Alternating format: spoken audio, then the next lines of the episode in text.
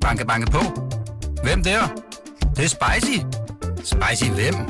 Spicy Chicken McNuggets, der er tilbage på menuen hos McDonald's. Badum, bom,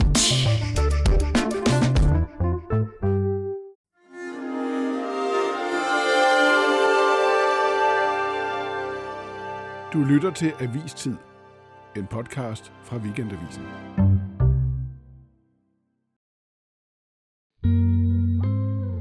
I'm thrilled to be back with the uh, people of the great state of New Hampshire, with thousands of proud, hardworking American patriots, which is what you are.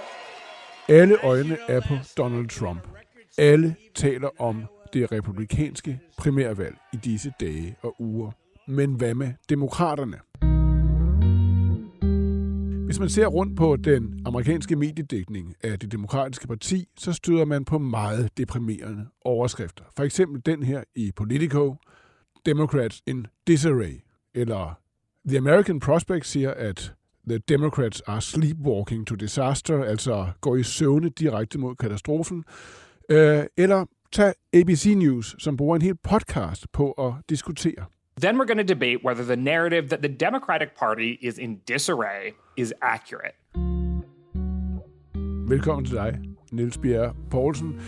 Du har et meget dybt øh, kendskab til U S A. Du er lektor på amerikanske studier på Syddansk Universitet.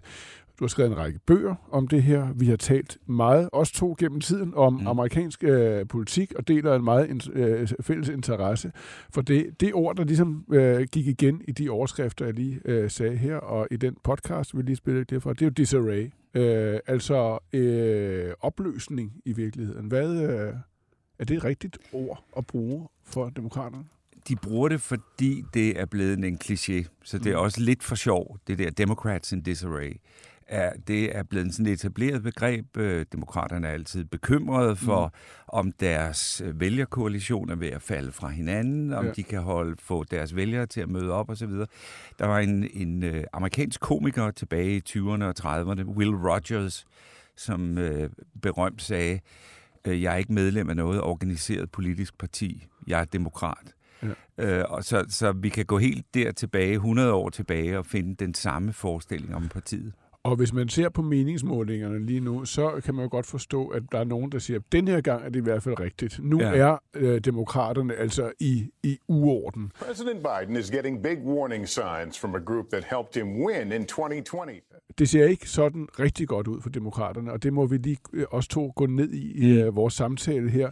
Men kan du ikke først fortælle, hvordan det er at være demokrat for tiden? Altså, hvis man øh, tager sådan en øh, temperatur på det?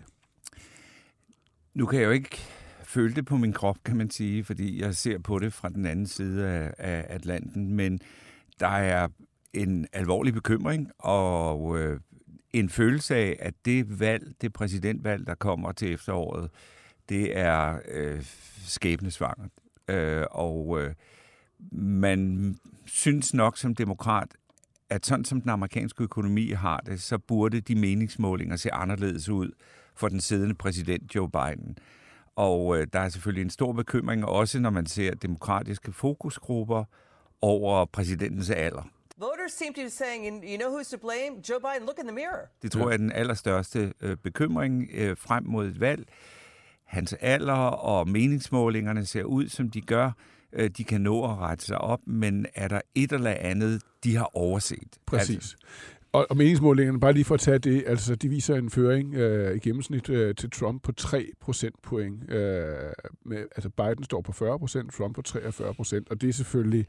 Øh, Her skal man selvfølgelig dykke ned i de, i de enkelte delstater, men altså en anden måling, som amerikanerne går meget op i, altså det er jo uh, præsidentens approval rating, altså mm. den andel, der siger, at præsidenten gør det godt, den er nede på otteogtredive komma otte procent, og det er ikke godt, et godt sted for en præsident at stå nej, nej. Øh, i, i, i et valgår. Altså det, der i, altså, i lang tid undrer mig, Niels, det er, hvorfor tager demokraterne den enorme risiko at have Biden stående på valgsedlen? Altså, han er, som du selv siger, gammel. Det har man vidst hele tiden. Mm. Og det i sig selv øh, er helt åbenlyst blevet til et problem lige nu. Hvorfor har man taget den risiko? Altså, jeg tror, vi skal gå tilbage og sige, øh, der var en grund til, det endte med at være Joe Biden i, nitten, i, i, i tyve tyve. Øh, det var, han blev set som den, der bedst kunne slå Donald Trump. Øh, af mange grunde, vi kan komme ind på, hvad det er for vælgersegmenter. Det var lykkedes Donald Trump at vinde fra øh, demokraterne ved det her meget, meget overraskende præsidentvalg i, i tyve seksten. Mm. Og, og Biden lignede manden, der bedre end en mere progressiv kandidat som Bernie Sanders eller andre kandidater kunne tilbage erobre det vælgersegment, eller nok af det, til at vinde et valg. Hvide, og det gjorde han. Hvide arbejdervælgere, ja, særligt i en række ja, svingstater, ja, ikke? Jo, og ja. det gjorde han. Mm. Øh, og øh, der var så en progressiv fløj i det demokratiske parti, som var skeptiske måske, og hellere havde set en anden kandidat. Men de synes jo, Biden har så i høj grad leveret. Altså øh, på lovgivningen, der siger de, okay, han har, vi, vi er positivt overrasket, hvis hans primære formål med at blive valgt var at sænke temperaturen i amerikansk politik. Så har han ud over det faktisk fået vedtaget en hel masse lovgivning, inklusive en stor klimapakke, øh, så vi er godt tilfredse med ham. Så var der en forventning om, frem til midtvejsvalget i tyve toogtyve, at der ville det gå forfærdeligt for, for øh, demokraterne, og der har du mange af de overskrifter, du nævnte før, Democrats in disarray. Og det gjorde det ikke. Nej. Øh, og, og der kommer en rød øh, tsunami, der kommer en rød bølge, hvilket i U S A betyder en republikansk bølge. Red wave. The red wave. The red wave. Det kommer til at vælte ind, vi kommer til at miste et hav af pladser i kongressen osv. Og det skete ikke. Og jeg tror, at forventningen var, at hvis det skete, som de fleste forudså, så ville der være et pres på Biden om at gå af og sige, nu er det tid til et generationsskifte, nu skal mm. vi have en anden. Og Biden havde også selv lidt lavet forstå, at han var sådan en overgangsfigur. Og det ikke? skete ikke. Det skete ikke. Og efter det, da det ikke skete, og det ligefrem blev set som, ikke alene har Biden leveret alle de her politiske resultater, han håndterer øh, konflikten i Ukraine øh, godt osv., øh, han er driftsikker. Det kan godt være, at han er gammel at se på, men han er driftsikker. Så var der ikke nogen i partiet, der vil lægge pres på ham. Men hvad er det så, der er sket, Niels? For det er jo her ikke så lang tid siden. Der Nå. var sådan et lettelsens suk, der ligesom spredte sig ja. i store dele. Ja. Ikke hele verden. Overhovedet ikke. Men store dele af, af, af, af den vestlige verden efter det der øh, midtvejsvalg. Ikke? Og det er jo ikke lang tid siden. Altså, det er jo halvandet år siden. Ja. Hvorfor? Øh, hvad, hvad er der sket så siden, som du ser det? Altså, for det første tror jeg, hvis du spurgte Biden og folkene omkring ham i dag, hvordan de ser på valget i tyve fireogtyve, så ser de væsentligt mere positivt på det, end øh, mange andre, ja, der går og, og, og vrider hænderne og siger, at det her kunne ende frygtelig galt. Øh, noget af det, man skal tænke på, er, at det politiske system i U S A er næsten kalket til, så du har to næsten lige store politiske partier. Men Øh, du har nok potentielt flere demokratiske vælgere end republikanske vælgere, men systemet er kalket så meget til, og der er også strukturelle ting ved den måde, man vælger øh, du ved, øh, ja. stater, med, øh, hvor, som er overrepræsenteret i alt det her, som gør, at valg bliver tættere end egentlig hvordan, hvad skal man sige, hvis du tog hele den amerikanske befolkning. Men jeg kan godt se det der, du siger med, at demokraterne er mere optimistiske end nogen analytikere, og også hvis jeg ser på det her. Altså, jeg kan bare måske udtrykke det på sådan en simpel måde, altså den der risiko, man løber ved det her. Ikke? Ja. Man skal bare forestille sig, at altså, når vi når frem mod Biden valget, får at, et ildbefindende. Ja, og ja. han er på hospitalet i, ja. i tre dage, ja. eller han skvatter på en uheldig måde ned ad en trappe. Lige altså, præcis. Det kommer sikkert til at ske. Ja. Altså, altså, det er en enorm risiko. Ja, altså, han ja. kan tabe, for det kommer til at være så tæt, han kan jo tabe valget på, på sådan noget, og det, altså, det kommer næsten stensikkert til at ske et eller andet. Ikke? Men, men du kan sige... Du, Hvorfor du, løber de den risiko? Jamen, øh, jeg tror heller ikke, alle demokrater synes, det er en god ting. Mm. Altså, der er folk jo, der står i kulissen, men den historiske erfaring er for kandidater, som udfordrer en siddende præsident, at det ender altså ikke godt. Og det typiske eksempel er Ted Kennedy, som udfordrede Jimmy Carter i nitten firs øh, med katastrofale fe- øh, konsekvenser for, for demokraterne. Er der nogle stærke stemmer overhovedet, der går, stadigvæk taler om, at det her det er simpelthen øh, en alt, alt for stor risiko at løbe over Nej, der, for Trump? Der, der er jo en, en enkelt demokratisk udfordrer, ja. øh, som ikke får meget opmærksomhed, og som... Øh, på den ene side siger, at Biden har gjort det virkelig godt, men øh, nu er det for stor en risiko, ja, og du, han er for er du, gammel. Er, er du enig? Altså, i, i en eller anden forstand kan jeg godt... Jeg, jeg bliver da også nervøs over det, fordi der er virkelig meget på spil, kan man sige. Det her valg er ikke, om man skal have en politik, der er længere til højre eller længere til venstre. Det er et valg mellem øh, et liberalt, forfatningsbaseret demokrati på den ene side, vil jeg mene, og så øh, hvad Viktor Orbán kalder illiberalt demokrati på den anden side. Altså, øh, Trump er tydeligvis en autokratisk skikkelse, og hvis han bliver genvalgt efter at have forsøgt at omstyrte et demokratisk valg, som han vitterligt gjorde i, i forsøgte på i tyve tyve, øh, så har vi en, en helt anden situation. Øh, så er det et andet type ja. system, så er der nok millioner amerikanske vælgere, der har valgt et andet system. Og det, og det. det, og det, og det, det jeg tror, vi vil tage dig ind i en anden podcast og tale om, ja. hvad udsigten ja. til fire ja, ja. år med Trump vil betyde. Men man kan i hvert fald sige, at... Øh, det er bare for at sige, det, at der er meget på spil, ikke? Nemlig, og man ja. kan sige, at demokraterne helt klart, altså det er vel den primære, det er det primære budskab i en valgkamp, man vil se fra Biden, at det er demokratiet, der er på spil. Today we're here to answer the most important of questions. Is democracy still America's sacred cause? Altså en negativ, øh, et negativt budskab, ja. forstået på den måde, at man henvender sig til demokratiske vælgere og siger, stem på mig, hvis du vil undgå, hvis I vil undgå ham. Negativ loyalitet, vil man kalde det, ja. øh, som og... jo er meget driv. Jeg tænker, at det ikke så... At altså et endnu mere risikabelt budskab fra en allerede lidt svækket øh, præsident at sige, altså hvis I ikke vil have ham, så, må I, så, så, så, så, så, så tag mig. Fordi der er jo mange af de her midtervælgere, som ikke ser det her som er, Trump som en risiko for demokratiet. Ja, men det, man kan sige, det er også kun den ene del af budskabet. Den anden del af budskabet, som Biden-lejren har forsøgt, er det, de kalder Bidenomics, ikke? De har sagt, på alle de parametre, vi plejer at måle økonomi på, der har den amerikanske økonomi det fantastisk godt. Øh, arbejdsløsheden er historisk lav, tre komma fem procent. Øh, det er faktisk fuld beskæftigelse. Tredje kvartal i, i, i tyve tyve, der havde man en, en vækst på over fem procent. Det er der altså ikke noget andet land i G syv samarbejdet, mm. der kan fremvise. Øh, reallønstigningerne er højere end inflation. Der var et problem med høj inflation. Den nåede helt op på øh, elleve procent efter russernes invasion i Ukraine, og olieprisen steg og alt muligt. Øh, men den er nede nu på tre komma nul. Så det, der frustrerer demokrater, det de ikke kan forstå er, hvorfor afspejler det sig ikke, når vælgerne bedømmer, hvordan den amerikanske økonomi har det? Det er, kan man sige, en kilde til stor utryghed, hvis man er demokrat. Ja. Og hvad er svaret på det? Altså, hvad er det demokratiske partis eget ansvar for det? Altså, der må være du... en mangelforståelse ja. for, hvad Trump faktisk repræsenterer for en stor gruppe vælgere. Ja. Ikke dem, der ligger længst til højre, men en stor gruppe vælgere, som også kunne finde på at stemme demokratisk. Ja, og det, de har stadig ikke forstået det. De vil, de vil, de vil, altså, hvis du spørger Biden-folkene, så vil de sige... Øh, der er stadig tid til november, og der er en øh, forsinkelseseffekt på, hvornår folk mærker, at økonomien faktisk har det ret godt. Så, så man kan sige, at vi har jo den mærkelige situation, at vi har to forskellige partier, republikanere og demokrater, som taler om vidt forskellige ting.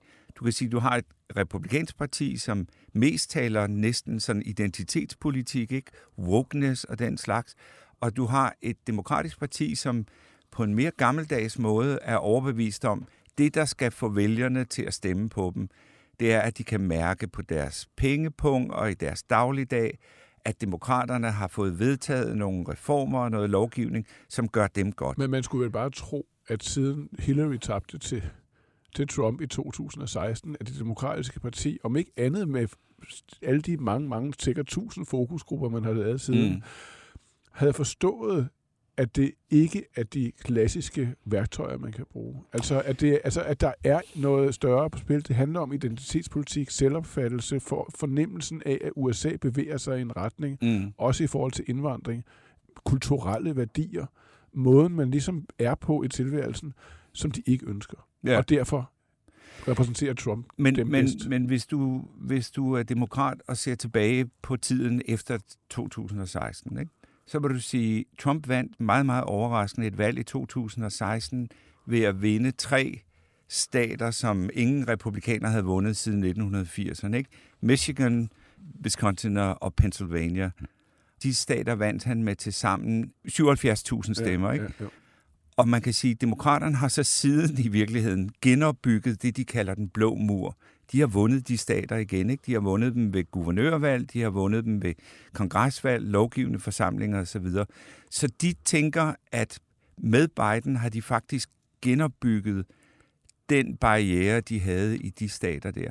Det gør dem selvfølgelig ikke, det gør dem lidt mindre nervøse ved lige præcis den der fokus på hvide arbejdervælgere, som jo har været stor siden Trump formåede at, at vinde nogle af de vælgere. Øh, og de har, du så for eksempel Joe Biden øh, forrest i strejkelinjen, ikke, da automobilarbejderne strejkede i, i, i Michigan, og faktisk fik deres vilje og fik femogtyve procent lønforhøjelse. Det er fordi, der er sådan en forestilling om, at det er også en anden måde ligesom at genetablere og, og vinde fodfæste hos lige præcis de vælgere, som republikanerne går til med identitetspolitik. Kernen, i, i, altså det, der ligesom kombinerer, der bygger en bro mellem gammeldags politik og så den der identitetspolitik, selvopfattelse, mm. kultur, øh, som, som, som Trump øh, repræsenterer, det, det er jo indvandring og mm. immigration. Hvordan står Joe Biden lige præcis, når det handler om at appellere til den gruppe afgørende vælgere, vi taler om her, øh, når det handler om indvandring? Altså, hvis vi skal pege på Bidens største politiske problemer her i den øh, i frem mod øh, valget, så er øh, situationen ved den sydlige grænse helt klart et af dem. Hvad er strategien i forhold til indvandring? Ja. Fordi hvis der, hvis der er kaos ved grænsen, og man ikke har en klar strategi, så, så skal der jo ikke meget til, før et tilstrækkeligt antal vælgere ja, enten det, bliver hjemme eller stemmer på Trump. Det, der sker lige de her dage, det er, at man i senatet mellem republikanere og demokrater faktisk er blevet enige om en immigrationsreform. President Biden actually trails Republicans when it comes to his handling of this critical issue. Og du har ledende republikanere som Lindsey Graham, der går ud og siger, det her er det bedste, vi kan få. Det er ikke sådan, at selvom Trump bliver valgt, og, og vi stadig ikke mister flertallet i, i kongressen, så kan vi få en bedre immigrationsreform. Det her er det bedste. Hvad sker der så over i repræsentanternes hus? Der sker det, at et lille...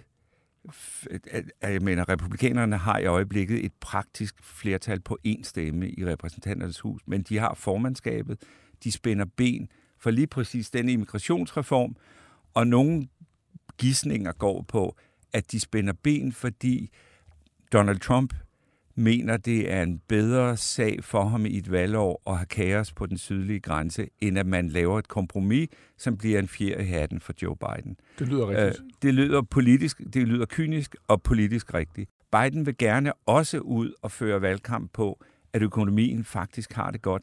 Men ser du meningsmålinger, som normalt øh, ville være, der ville være en eller anden forbindelse mellem øh, præsidentens opbakning og hvordan økonomien har det, ikke? Nogen vil huske, øh, Bill Clinton havde et skilt på sit skrivebord, hvor der stod, "It's the economy, stupid."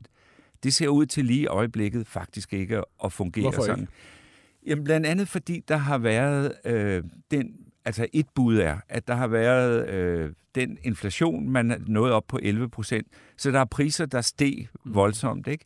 Og det er det, folk ser, når de går ned i supermarkedet, så er det ikke sådan en, at folk ser ikke på, okay, men min realløn er faktisk steget mere. De ser på, hvad en bakke æg koster, eller hvad mælk koster, ikke? Og det, så, så det subjektive indtryk af, hvordan økonomien har det, harmonerer dårligt med de her nøgletal. Og så kigger man op på, på stemmesedlen, og der står så Der står så Joe Biden, som jo har det, som du også selv siger, indlysende problem, at han jo ikke signalerer stor vitalitet og, mm. og, og, og styrke. Og så kigger man på det andet navn på stemmesedlen, nemlig Kamala Harris, hans vicepræsident. Mm. Øh, og der tænker man jo, okay, hvis Biden bliver der, mm. der, det kan der være mange gode grunde til, og det lyder også som om, at nogle af dem faktisk er, kan være overbevisende. Men Kamala Harris, altså... Hvorfor finder man ikke en, i det mindste en ny øh, vicepræsidentkandidat, som, som kan noget andet, helt andet end, mm. end, øh, end, end Joe Biden? Ja. Hun har ikke været stærk, hun har ikke været fremtrædende, og der er vel ikke mange Nej, er lige præcis de her vælgere, ja. vi taler om her, som ja. er imponeret. Hvorfor gør man i det mindste ikke det? Fordi hvis der er en øh, meget, meget vigtig gruppe for øh, demokraterne, vigtigt på mange forskellige måder, både som vælgere, men også til at mobilisere vælgere, de marginale grupper, man skal have til at komme og stemme, så er det sorte kvinder. Og det signal, det ville sende, hvis man fyrede en sort kvinde som vicepræsident og erstattede hende, så skulle man erstatte hende med en anden sort kvinde. Men det ville stadig blive set som et tillidsbrud. Så det tror jeg, budskabet fra Det Hvide Hus er, det kommer ikke til at ske. Hvis Joe Biden, medmindre han beslutter, øh, at han ikke genopstiller, og det er jo selvfølgelig teoretisk stadig muligt. Øh, vi husker måske, eller vi... Nogle husker. Lyndon Johnson i nitten otteogtres, i foråret otteogtres, meddelte til stor overraskelse for de fleste, at han ikke ønskede at genopstille. Mm. Øh, og der er vi ved at være der, hvor man kan sige, at vinduet er ved at lukke. Er der, er der nogen derinde bag vinduet, som, hvis det er der, stadigvæk er en smule på klem? Det kan, jo, det kan også være, der sker, altså det, kan, altså det der lille ildebefindende, eller hvad man kan forestille ja. sig, som vil jo være åbenlyst, vil altså, have, have store konsekvenser. Ja. Hvad, hvis sådan noget sker, altså hvem er der så til at tage over? Hvem bliver det så? Jamen, der, der, er, der er et par stykker. Og, og det er sådan, når jeg holder foredrag, så er det noget af det, jeg oftest bliver spurgt om. Kan de da ikke finde en ja. anden? Ikke? Øh, jo, der er virkelig gode kandidater. Øh, et par bud. Michigans guvernør Gretchen Whitmer, mm. hun vil være et rigtig stærkt bud. When you listen to the people, when you're bold and you stay in the fight, you can win.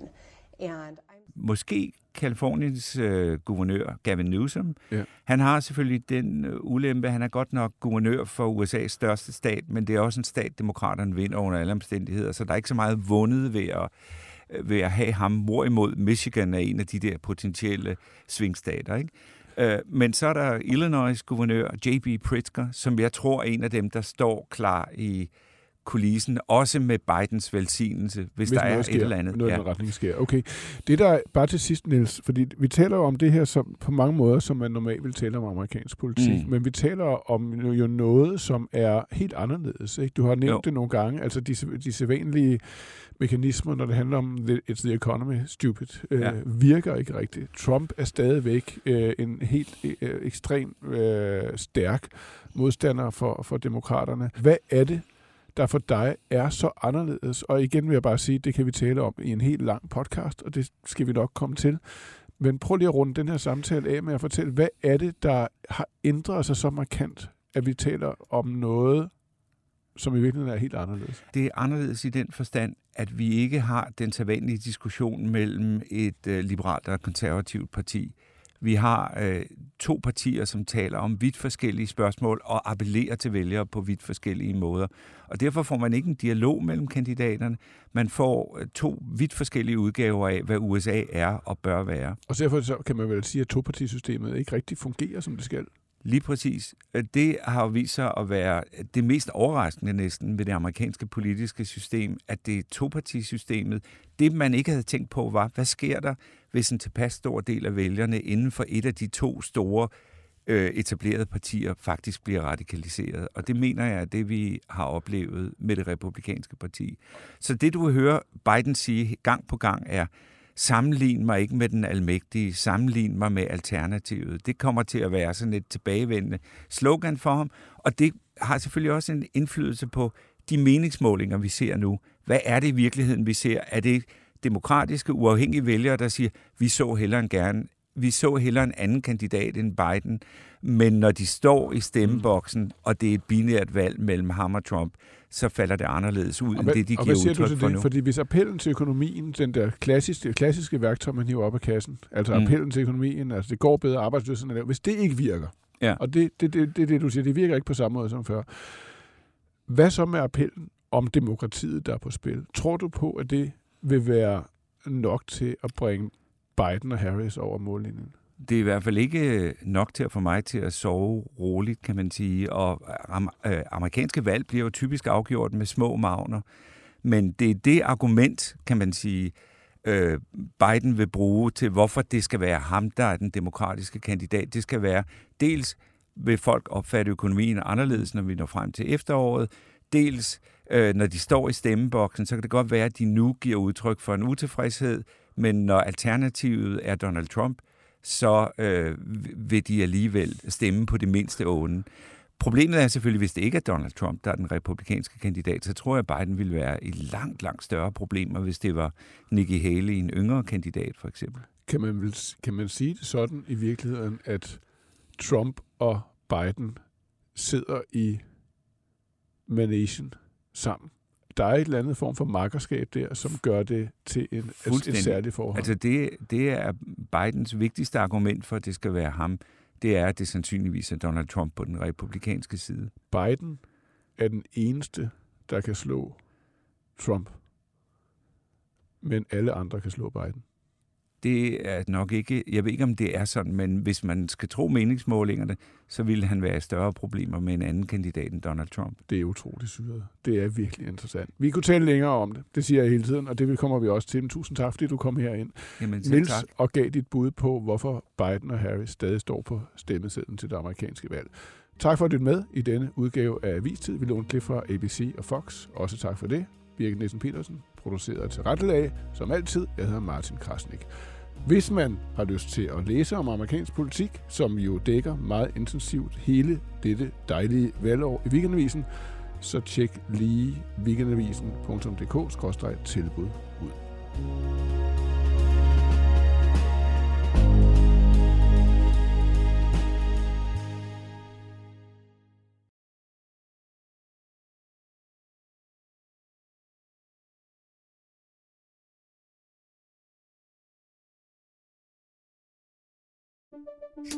Banke, banke på. Hvem der? Det, det er spicy. Spicy hvem? Spicy Chicken McNuggets, der er tilbage på menuen hos McDonald's. Badum, bom, tji.